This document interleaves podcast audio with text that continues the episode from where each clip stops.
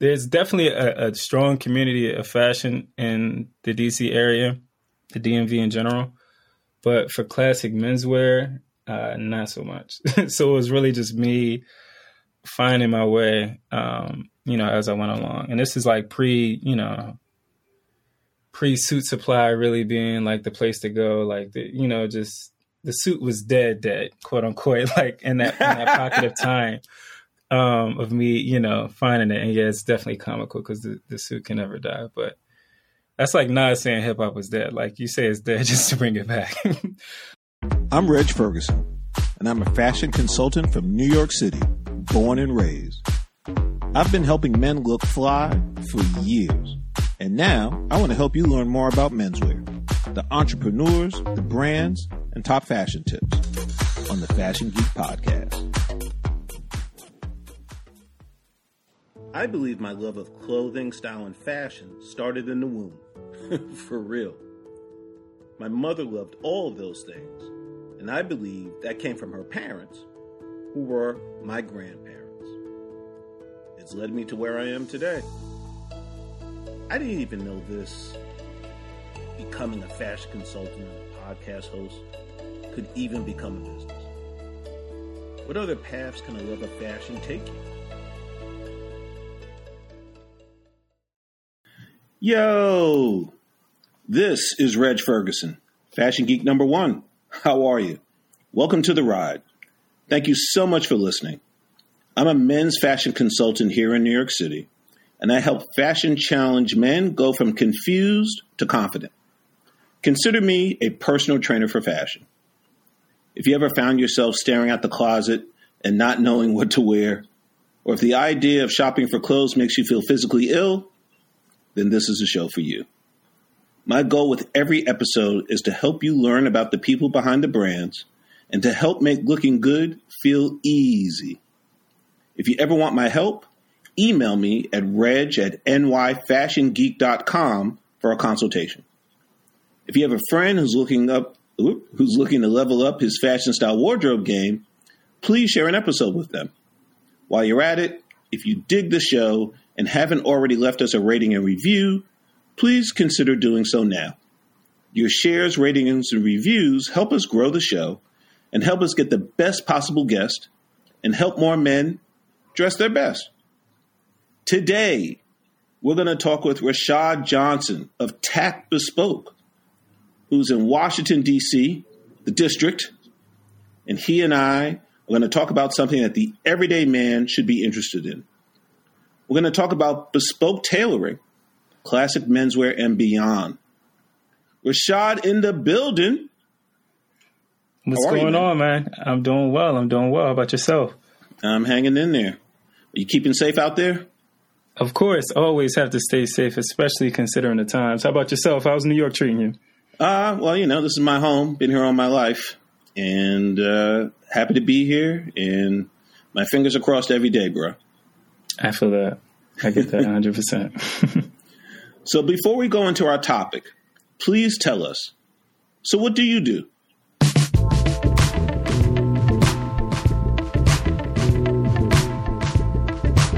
So what do so you what do you do?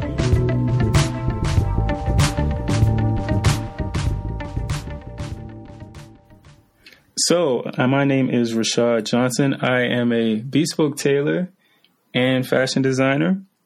I run Tact Bespoke, which is a fine luxury bespoke suiting and artisanal clothing company. So we focus on bespoke and dibble to dabble a little bit with contemporary, you know, designs, silhouettes, and garments, things of that sort.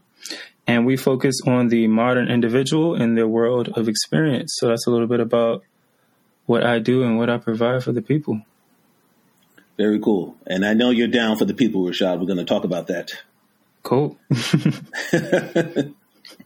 so you and I met at the beginning of COVID. Yes. Yes, we did. That what time has flown by. Yeah. Yes, yes, yeah. yes, yes, yes. It waits for no one, bro. Two years. It most certainly doesn't. Yeah, it most certainly doesn't. Yeah, definitely top of uh, 2020. Yes. Wow, man, the time flies. yeah, look at that. So, Our mutual friend in common is Oscar Torres. Yeah, shout out to my guy Oscar. That's a solid dude, man. Solid, yeah. solid dude. Absolutely. Of Los Torres Tailors, who is a friend of the show. He's been on an episode. And I went to support him out in Harrison, New Jersey at a trunk show. And that's when you and I met. Yes. Yeah, that was a great trunk show. And that episode was great too. That was a gem. Definitely go back and listen to that, guys, if you haven't. Oh, thank you, man. I, I appreciate that. Oh, wow. I, I, did not expect that. uh, now I'm blushing. So, so, so yeah. So we met there, and I remember you admired my tote bag. Yes. So yes, Filson. Filson, I was going to say Hudson. Yes, Filson tote bag. It's funny that you mentioned that too, because that is certainly something that I will be exploring more this year, which will be interesting, kind of dabbling more on the design side of, of getting into just made to order pieces, you know, small leather goods, or that was a canvas bag, which I really like because it still had a great quality and great hold to it. I'm sorry, I'm like design nerding out, but yes, no, no, no, I, I loved great. your bag, and it was the music too. You know, Reggie, it was it was definitely a um, a connection with music as we were just you know talking shop, um, just chatting about you know what we like and our interests. It was definitely like the style, obviously our common language for fashion, and our taste for like that that great '90s rap that we had back in the day. Yes. Well, I I was hoping that would come up. So I'm blushing again because I was the OG of that cipher. Oh yes, that's true. so essentially, I was like, "Hey, guys, you don't understand? it's back in the day." These darn kids these days don't know. ah, this mumble Did rap. You... What the heck is this? It's ridiculous. Did you ever check out those artists though, man? Bro, to be honest, I forget the names and I've been so embarrassed. So if you do remember the names, please DM me because there was that one and again, I can't even I can't even give you a clue, but I liked it and I remember saying that to myself. I was like, man, I do not remember these names. They didn't write them down for me. No one DM me. But I thought of you on that tip because I think, and correct me if I'm wrong, I think I brought this up and then you elaborated and the rest of the crew did because all you guys are Zers and mm-hmm. I'm an X. So mm-hmm. my boy uh, Cordae. Yes. Right. That was one of I the had, first that came up to my mind actually as we started talking just now. Yeah, yeah, Cordae is definitely one of them. Right. So I remembered that because because he used to be what was it YBN YBN Cordae. Mm-hmm. And that's what you guys like. Crew. One of you and you like, yo, you gotta check out the YBN album. so I did. So that I remembered, and I did. Yeah. And it's funny when I listened to it, he was the one who stood out in the crew because everyone else, I drifted. I was like, oh, this is a bunch of garbage. Mm-hmm. Which is why he's he stood out on his own and dropped the the YBN. You know, it all it all makes sense. And you know, he's a Maryland guy too. You know, so we we cut from a different cloth out here. I did not realize, no pun intended. I did not realize that he was from the DMV. Yeah, but yeah, and then actually just recently, I checked out some of his back in the day videos. Mm. Um, particularly on World Star and stuff so I actually, I actually need to do that. Yeah, look at that. See? Ah! I'm current. You got me on that one. Exactly. Current. That's the and beauty of the internet. I checked out his uh, his Tiny Desk concert hmm. recently Jim. as well. Bet you didn't check that out. See, I'm, I haven't. I'm sleeping on my Tiny Desk too. I haven't on, been. Man. Yeah, there's a lot of Tiny Desks. yeah, so, it really is. But yeah, you guys were like you said. We were we were conversing on topics that we love. We were talking about mm-hmm. fashion. We were talking about rap. And uh, I really liked that you guys gave respect for back in the day. And uh, yeah, I mean that was that was totally cool. I did not realize that you were scanning my Filson zippered canvas tote with the leather accents. But, Definitely was. But I'm flattered because you know my steez is, and I get you. Leave it at that. you know. No, my my design brain almost never turns off. Okay, and I think also you had checked out my shoes. Can't remember what Yes. shoes I had on. I can't remember what it was boots. though. I think I had boots on. Yeah, I think Like a brown, not quite a cognac, maybe like a brown um all leather boot, lace up. Yeah, it was a Chelsea boot. Oh, it was a Chelsea. Never mind. Never mind. Yeah, okay. it was a Chelsea. That's what I think. I don't know. Who know. knows? I don't know, man. I was as fly as hell. That's all. So, as you said, As you and should. as and as you were as well. So, Thank you, sir. so I like to do research of my guest. So I have a bunch of questions, and I think this is really interesting because I like speaking with other individuals in this classic menswear game who are not from New York City because I Mm, okay, cool. feel what you're doing clearly is related, but it's also varied. And hopefully, you will convey to me and the listeners what's going on in DC, Maryland, Virginia, and just trying to understand hey, what you know, what's the clientele like out there, hmm you know, in comparison to here, you know, and just the rest of the country.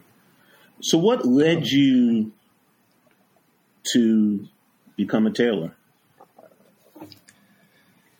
It was an accident, I like to say. It was a beautiful accident. Um, throughout my youth, just throughout life, I've always been a creative individual. I just never really found an avenue to really focus that energy.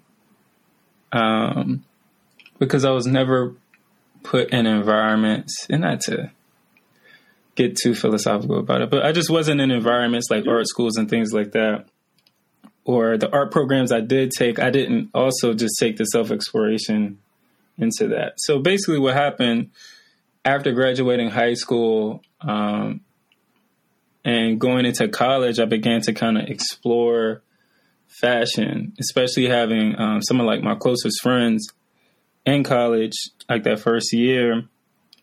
They were making clothes and they were just really into fashion. It was just unique because I didn't have friends like that at home who really took it that seriously. So it allowed me to take it more seriously because I saw proof in the pudding from people who weren't from where I was from. They were actually mostly from New York, actually, ironically. um, Where'd you go to school?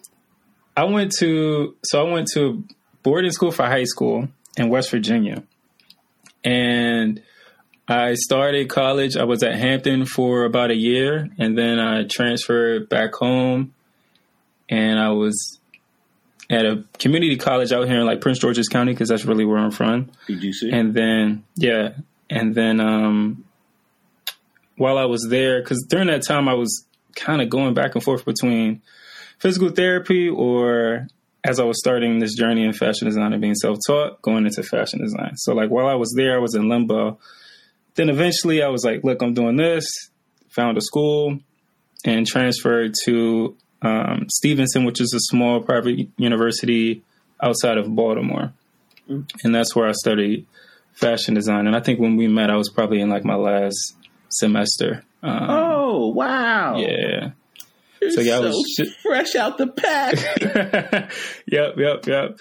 So that's that's the the academic background, and yeah, that kind of coincides with just like yeah, being self taught.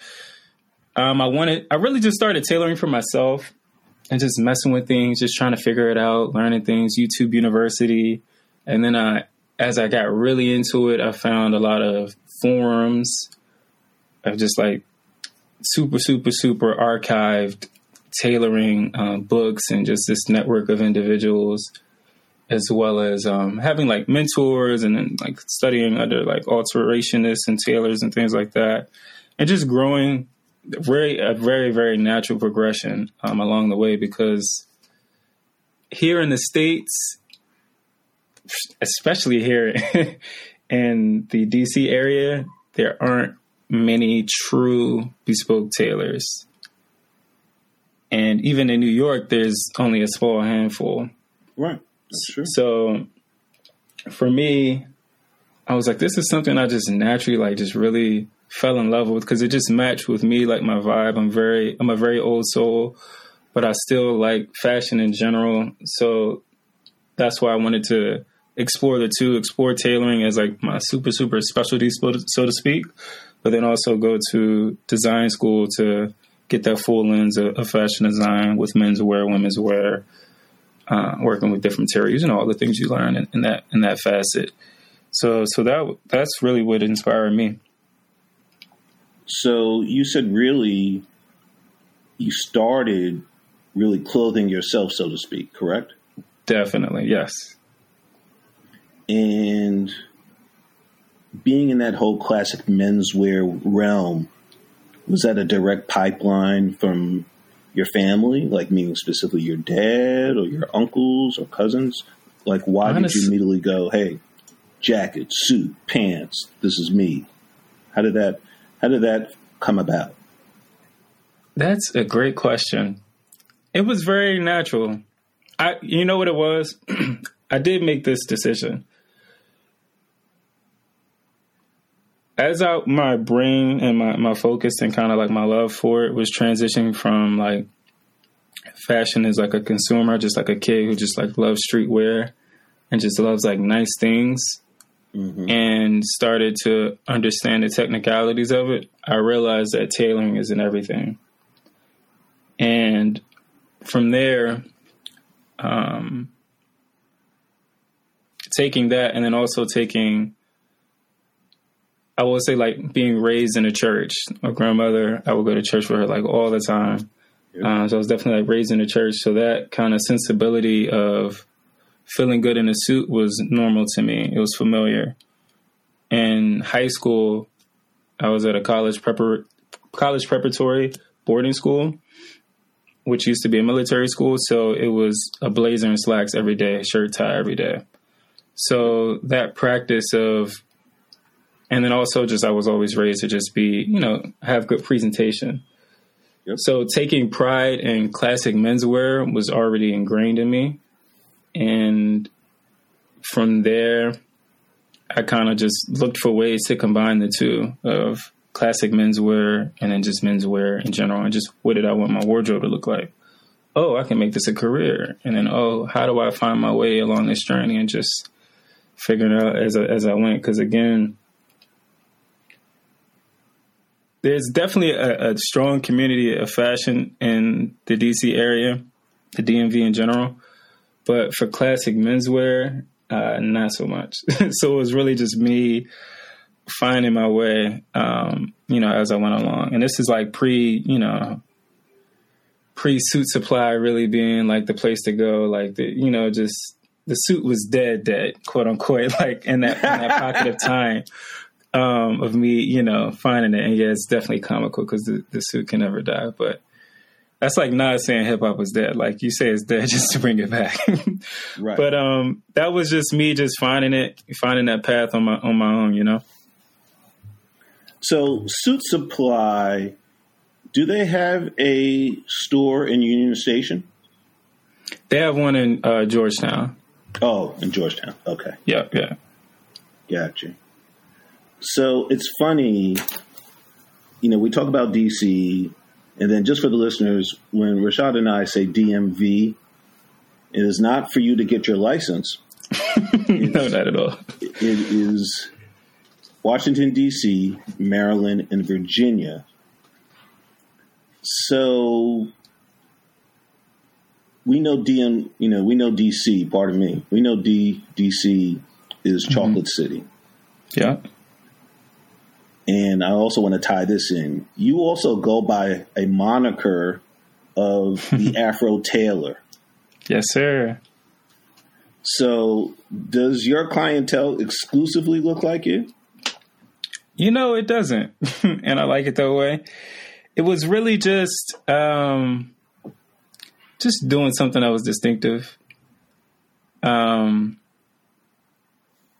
subliminally, you know, as African Americans, and you know, it's Reg, like our hair is very important to our identity a lot of the times. Absolutely. Um, so I knew that, you know, just being African American, but also just like people who may not realize that or know that about black culture, uh, the afro is, is, you know, it's unforgettable. It's very distinctive, and I very and I wear it, always wear it in a very natural way. Um, so it's hard to forget, and that was just that was just a play on it, just the Afro Tailor, um, Afro being you know what I wear, also like coinciding with like you know Afrocentristic, um, my design aesthetic in a sense as well, and just being me. You know what I mean? Um, I don't. I never wanted it to make it so it was ostracizing for other people, and it hasn't so far. So that's been good. But yeah, just doing something that I thought was clever and distinctive, and also because another thing that that drives me, there's not a lot of people that look like me that are in fashion, classic menswear, practicing tailors. I could go down the list. Um, so yeah, it was just something that was like, this is, you know, you got to be clever. You know how it is, Reggie. You got to have Absolutely. something that just like that hits, and I felt like Absolutely. it hit, so I ran with it. Yeah, Absolutely. I mean, you, you see my tagline. You, exactly. You the, name, the name of my business. Yeah, and it makes Absolutely. sense. Everything's on brand. I I try. I mean, it's definitely intentional, and and you know, if you're lucky enough, people remember. Right. So, but this also means that you can never get a Caesar now, Rashad. You can't. and I was cool with that. I was already cool with it. This is like something I'll probably have forever, you know. Like that's that's how it was. Yeah, if, yeah. If I'm lucky, if I could be like Cornel West or something, you know. Right. Right. Yeah, and it, it, it was funny because me growing my hair out coincided with my journey as a tailor. Like as I was studying, it just happened to be like something that I was just like kind of reinventing myself in a sense. And so they just kind of were happening at the same time. So I had a different IG tag um, back then. Um, and then I like switched it. I was like, you know, I'm gonna rock with this. This is what it's going to be from now on. And so, um, yeah, that was that. So, the tailoring path we're understanding, but then you decided to create a brand, and that's Tact Bespoke DC. Yes, sir. And I found out that TACT is an acronym. Yes, it is for yes, the atelier for clothing and tailoring. Yes, sir. Yeah, you definitely do your homework. I already knew you did, but yeah. yeah, it is. I don't, you know, I, I actually don't. It was a double, I guess, double entendre in a sense. I felt like tact as a word. There are many reasons why I chose that. So, one, I just always, again, going along the journey, and knowing that I wanted to eventually step out of my own after I got the education, the experience, I knew that I would want my own business because it was a very, I just felt like I had a unique perspective on it, on what I wanted to provide, you know, to the world and my clients. So, in thinking about a brand name, I always wanted it to have that atelier vibe because my love for fashion has always been like luxury. Like I've always been enamored with like going back and studying Dior and, and his influence on Saint Laurent and, and Pierre Cardin and, and Cristobal Balenciaga. Like really understanding why these houses are the way they are, how they operate, things like that. So, and as well in the same with with bespoke, it's a very atelier vibe. They just don't call it that. So that was like, oh yeah, this is it. And then I was like, okay, what am I making? It was just a very literal, you know, acronym. And then also I looked up the word tact, and tact means to just have a, a very keen sense to know what's appropriate. And I feel like that's just a very gentleman thing to be, like just to know what is appropriate, or gentlewoman, or however you identify. I felt like that was a very, from an ethos perspective, um, it made a lot of sense. So it worked on both ends, and I was like, now we're here. we're going to lock this in, and this is it. So, talk us through the client experience if an individual wants to get a suit with you? Yeah, so it's very personal. The role as a tailor is it's a service, but it's truly a relationship that you're providing. Um, and that's what I that's what we focus on at, at Tact Bespoke. So basically, the experience encompasses a client shows interest. We go through a dialogue. Once we reach a point where we're ready to have a consultation, that consultation is very personable. So whether it be a suit or again, like I said, just a regular, it might be a shirt, it might be bomber jackets and pants, whatever it may be. It's not just going through the design, it's just understanding the person as they are. A lot of the times, the clients that I'm dealing with, they are business professionals or just, you know, public figures or whatever, whatever may be. So their lifestyle is very important to the clothing that is in their wardrobe. So it's really about diving into that process, understanding them so I can provide them with the best consult from my design wheelhouse and understanding of construction. And also the fact that I'm doing it all internally in the house, it's not going anywhere else. So it's very like everything that they're giving me, I'm trying to give back times 10. And that's the best way that I can um, summarize it. So we'll go through that consult take fittings. We'll go through a few fittings, uh, fittings with the garment being made, depending on you know what the garment is. And after that, uh, product is delivered, and I'm, I'm checking in on them to just see how everything's holding up, whether it was for an event. Again, it's relationship over time. Oftentimes, people are circling back because again, it's just when you want that unique thing, you know how it is when you're styling for people you can't always find it in the shop. Sometimes you have to just get it made for you. And that's really the, the wheelhouse that we like to focus in. Every month, when something important is going on, I send out my New York Fashion Geek newsletter to my fellow geeks. It drops on Fridays, and it offers a quick glimpse into the world of the fashion geek. I offer some tips, and it's a nice, breezy read. To sign up, just head over to nyfashiongeek.com and fill out the welcome sheet. So, eight to 10 weeks on average? Yep. Yep, yep. Eight to 10 weeks for the suits. Yes, sir. Three to five fittings? Yep. What would you consider the house style of Tact Bespoke DC? Very timeless. The right amount of modernity, but still very timeless. Uh, I'm not the biggest fan of a suit where I can look at it and know when it was made. mm.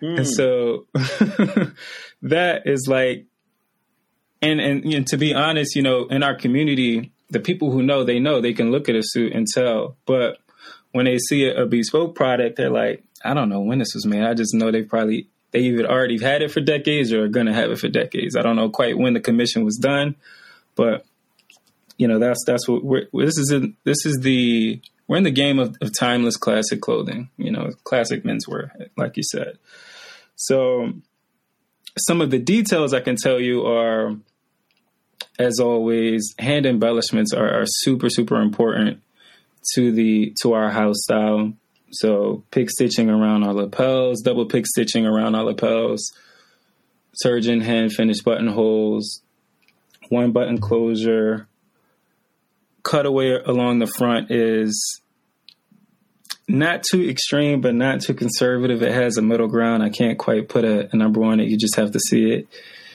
Um,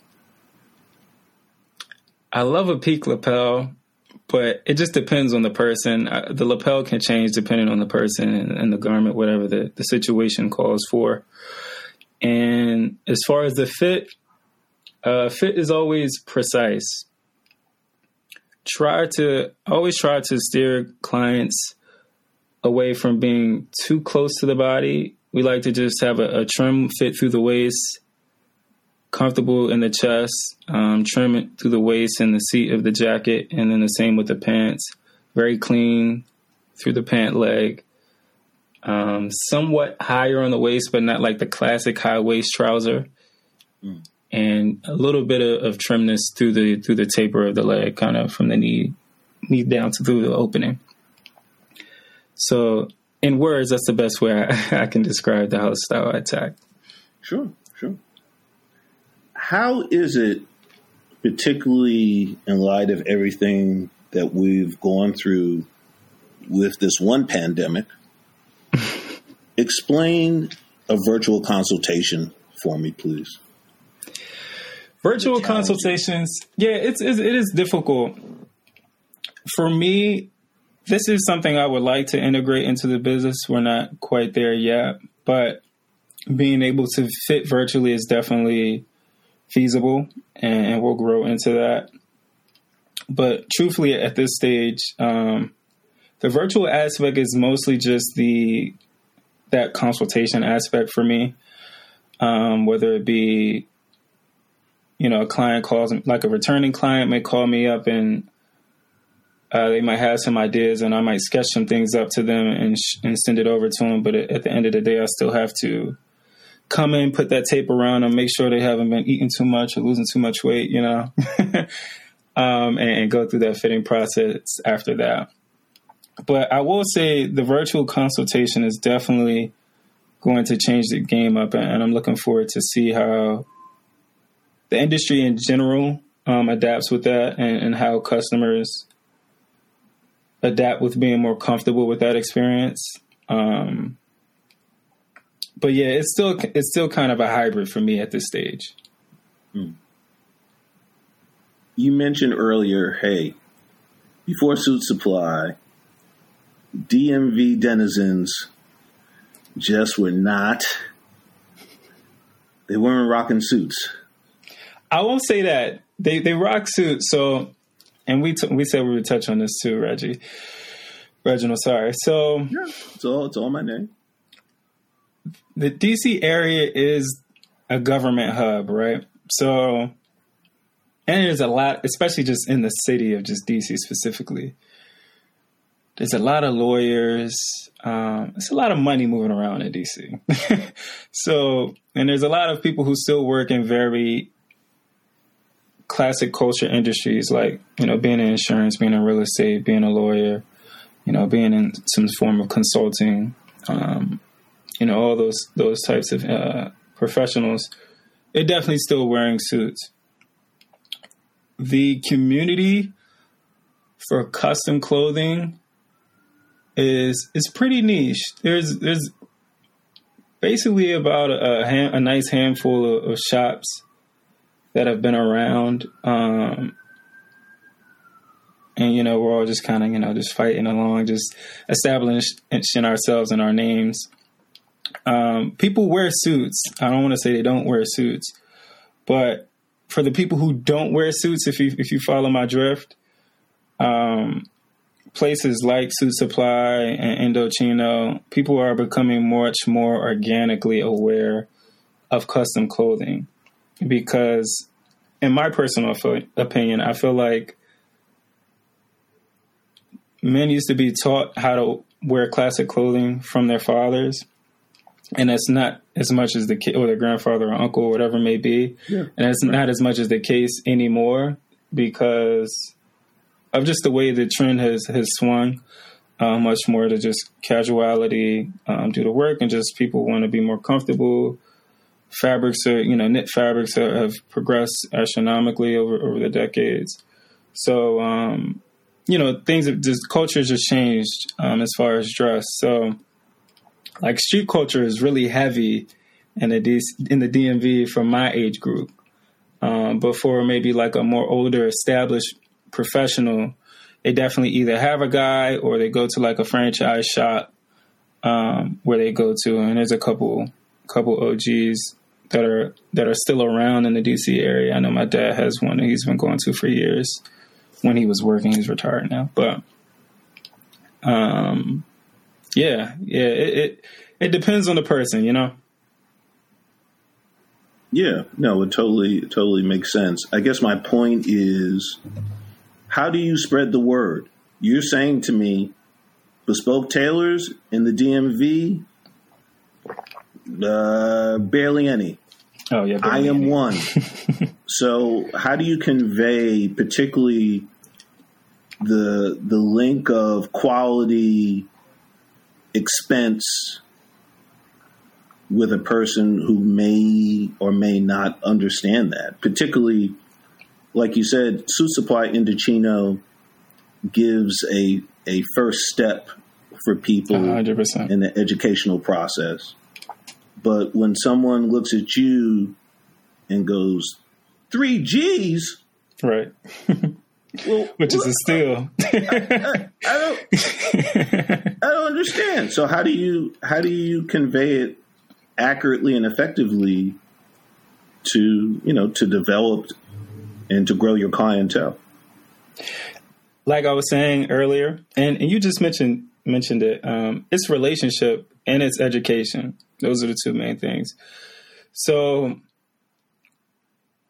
one of the community of people I have around me, or just pulling from my clientele as well, they understand the direction of what I do because I've either educated them they already know or I built the relationship over time to where that is established.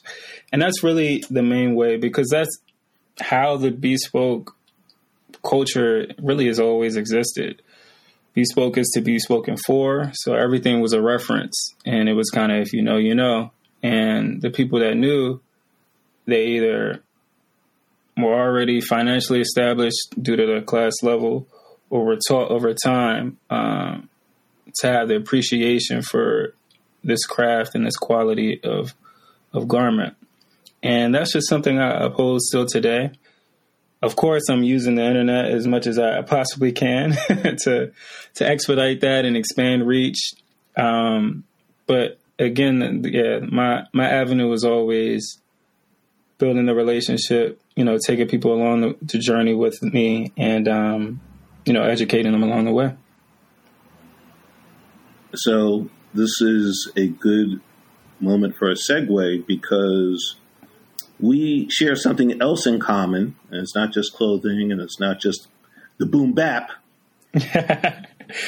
you are now the host of a podcast yes, sir. Tailors Talk. Yep. Break it down. Yep. So Tailors Talk, the the goal with Tailors Talk is to bring the audience into those behind the scenes conversations. I say consultation as consultations that tailors, but also practitioners in general would have um, to just bring those barriers down on, on many different things. Right now, we're, we're focused on tailoring. And like you said, um, this is a perfect segue because as I spoke about the relationship and the education and the journey, there aren't any podcasts hosted by tailors on the market right now that do that. A lot of the tailors, the houses that we love, the Henry Pooles, the Anderson and Sheppards, we know of them from a digital perspective due to publications, not due to them tooting their own horn, so to speak. They let their work speak with them because they have hundreds of years, they have the heritage, et cetera, et cetera. But it's not like they have like Louis Vuitton marketing plans, you know what I mean? And they're out outreach, and it's really just the community boasting them up, um, which is great. But I feel like in this day and age, the the younger tailors that are emerging, the, the, the new age of tailors that are always emerging, we have the opportunity to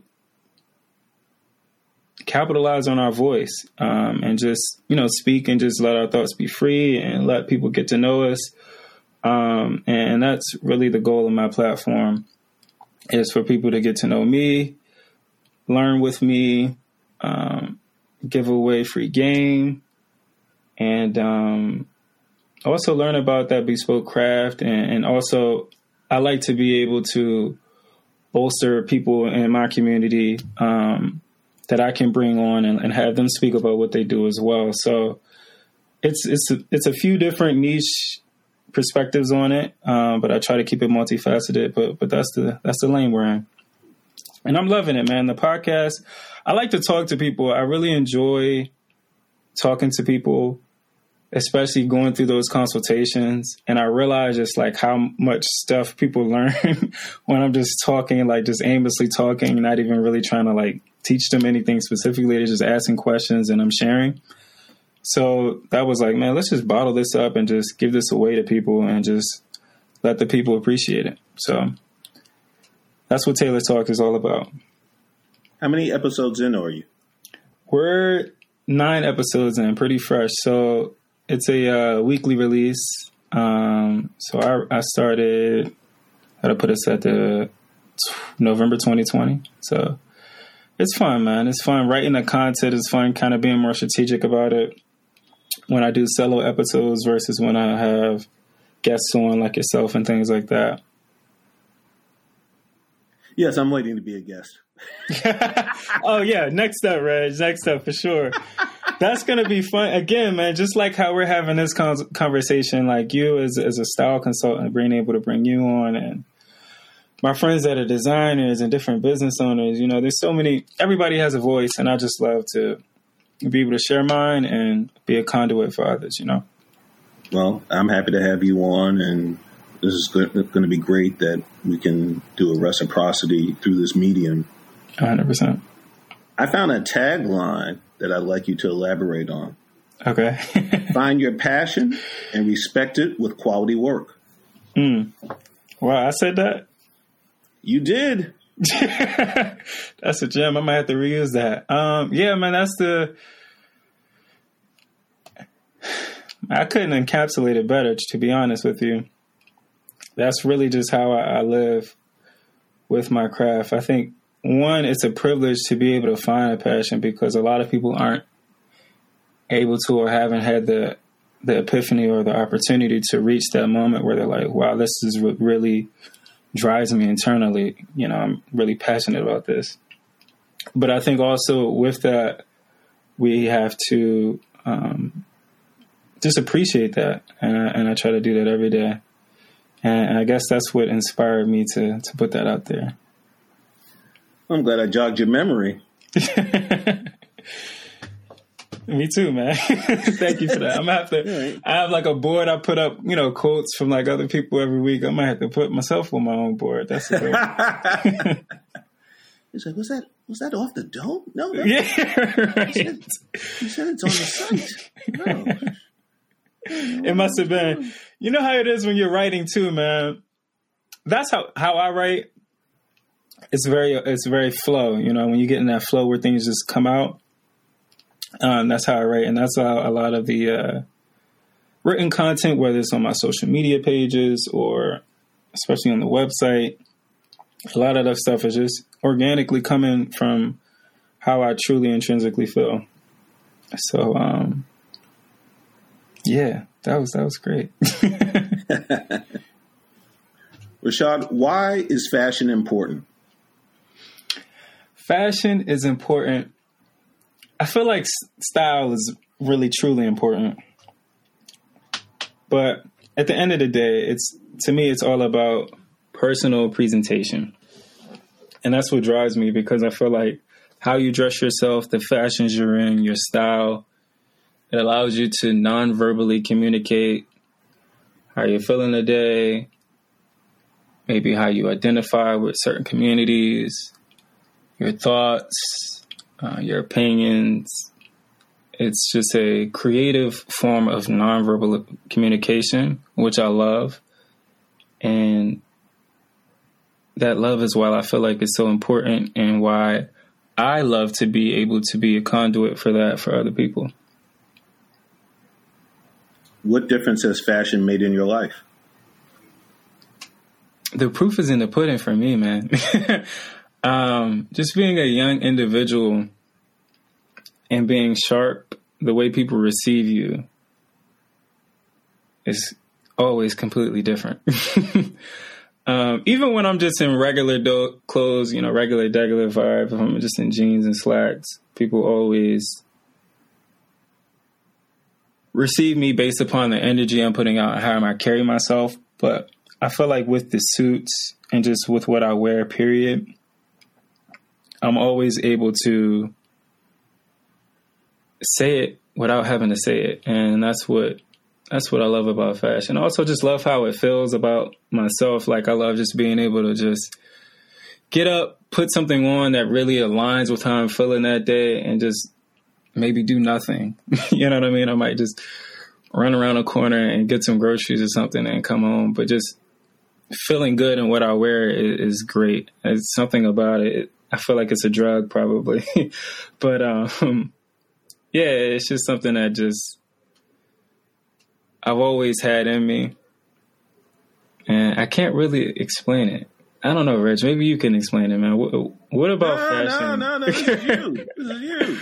I'm I'm asking you though, man. The reason why I say that is because, and this is also probably why I have the podcast too, because I like to find a commonality and, and consensuses with people, like a confluence, so to speak. Like, I feel like the people that get it, you just get it, and if you don't, hopefully, I hope you get it one day because it's a beautiful thing. Boom. That you don't need my help. You just just dropped another gem, brother. Appreciate it, man. Appreciate it.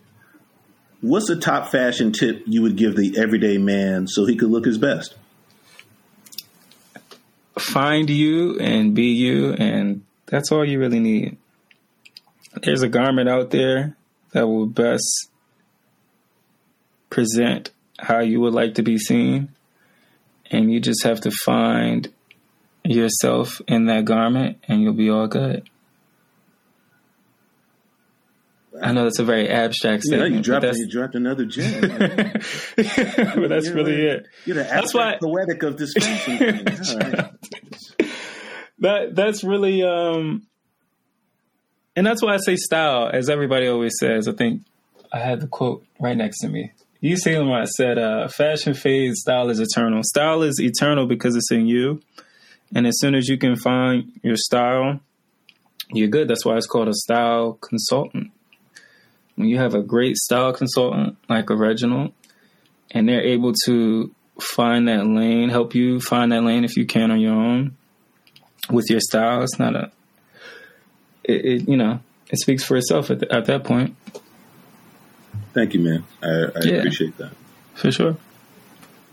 So, what does always be fly mean to you? Mm, always be fly. Just always be on. I can't always be fly. I mean, just like always be on. Always be, I guess, on your best. Be on. Be fly. Be be swaggy. You know what I mean? Be dapper. Whatever that word, whatever the best word it means, be means to you. Um, just be the best version of yourself. Also, I feel like style is, is in the clothes, but it's also definitely in how you carry yourself. And when you're fly, you're just moving like in your zone. You know what I mean? I'm like a big energy guy, so like when you're just in that zone in that vibe, that's fly to me. And it's powerful. Dapper Dan has a quote. He says, uh, man, I'm going to mess it up because I don't have it quite memorized. But basically, he was like,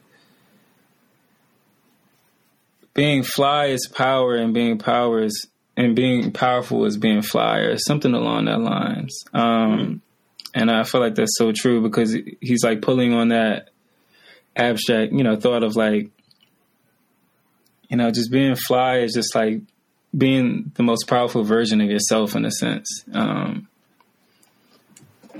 and I think that's what being fly is all about, man. Have you read his book? He, his that uh, memoir is really good. I have it. I have not read it. It's pretty good, man. It's pretty good. Oh, I know. It That's why I have it.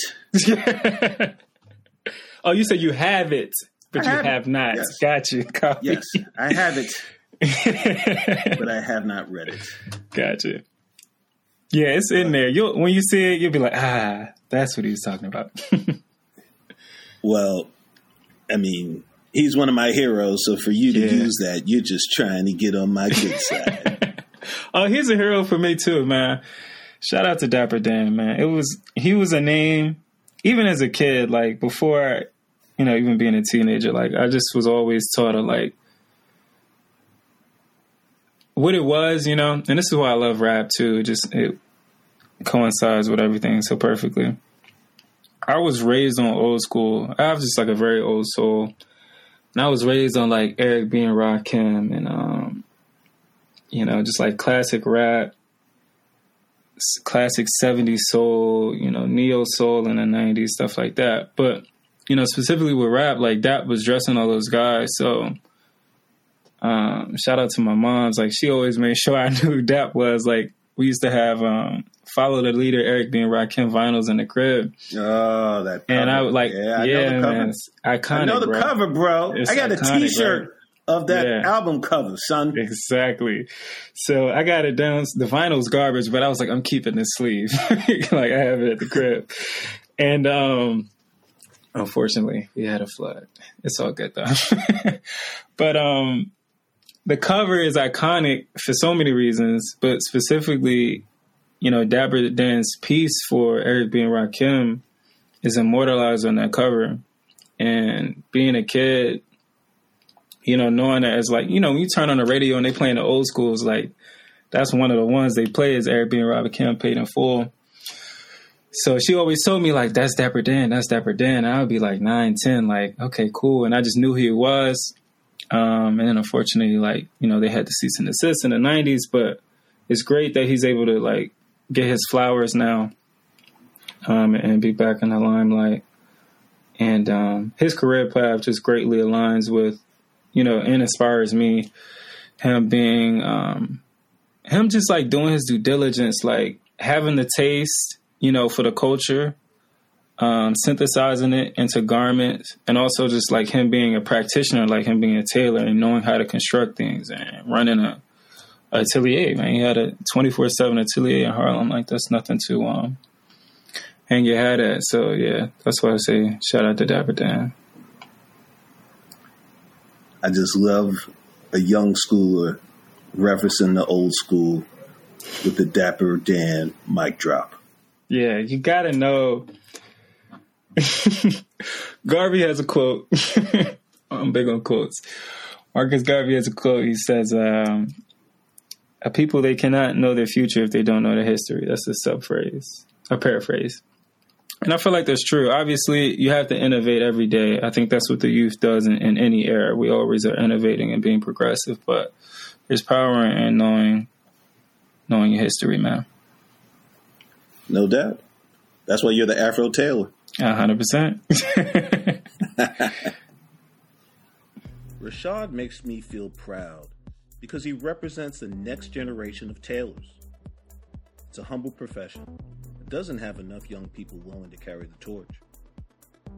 Listening to this young guy speak, I feel the craft is in very good hands. Check out Rashad's podcast, Tailors Talk, on your favorite network. You can catch the Christian Dior exhibit at the Brooklyn Museum of Art and pick up Dapper Dan's Made in Harlem wherever fine books are sold. Well, that's a wrap. Thank you so much for listening. We hope you had fun and are down for another one. Please tell a friend who could use some fashion help about the podcast or share an episode with them directly. If you enjoy the show, please give us a rating and review on Apple Podcasts. Lastly, if you constantly struggle putting an outfit together and are looking to turn that confusion into confidence, I'd love to talk about how we can improve your. Check me out at nyfashiongeek.com and email me at reg at nyfashiongeek.com for a consultation. A special shout goes to our producer Search and everyone down with the Fashion Geek podcast. If you have a story suggestion, you can email me at podcast at nyfashiongeek.com or hit me up on the Insta at New York Fashion Geek. And remember, always be fly.